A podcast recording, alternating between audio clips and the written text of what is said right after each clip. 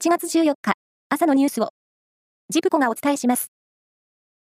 台風7号の接近に伴い、JR 東海は東海道新幹線について、明日15日は、終日、名古屋駅から新大阪駅の間で運転を取りやめることを決めました。また、東京駅から名古屋駅の間でも、大幅に本数を減らして、グリーン車を除くすべての席を自由席にして運転するということです。一方、第4管区海上保安本部は、台風のため、愛知県と三重県の5つの港、鬼怒浦港、尾鷲港、引元港、長島港、木之本港に停泊している船舶に避難勧告を出しました。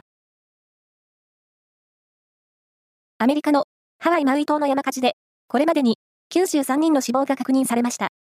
ホノルルにある日本総領事館によりますと、マウイ島に住む数百人の日本人の安否を確認中で、昨日午前までに日本人が被害に遭ったという情報はありません。女子ゴルフの NEC 軽井沢72は昨日、最終ラウンドが行われ、菅沼菜々選手が神谷そら選手とのプレーオフを制してツアー初優勝を果たしました。サッカー J1、3位の名古屋グランパスは昨日の試合、野上選手のゴールで鹿島アントラーズに1対0で勝ち、2連勝としました。一方のアントラーズは3連勝を逃しました。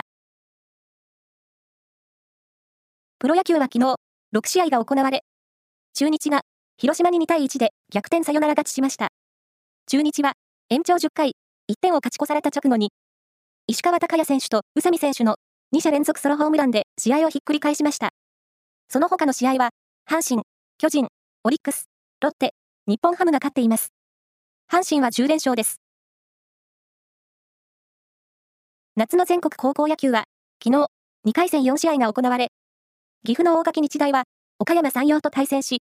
タイブレークによる延長の末、3対4で敗れました。その他の試合は、大阪の履正社、奈良の智弁学園、それに、岩手の花巻東が勝っています。以上です。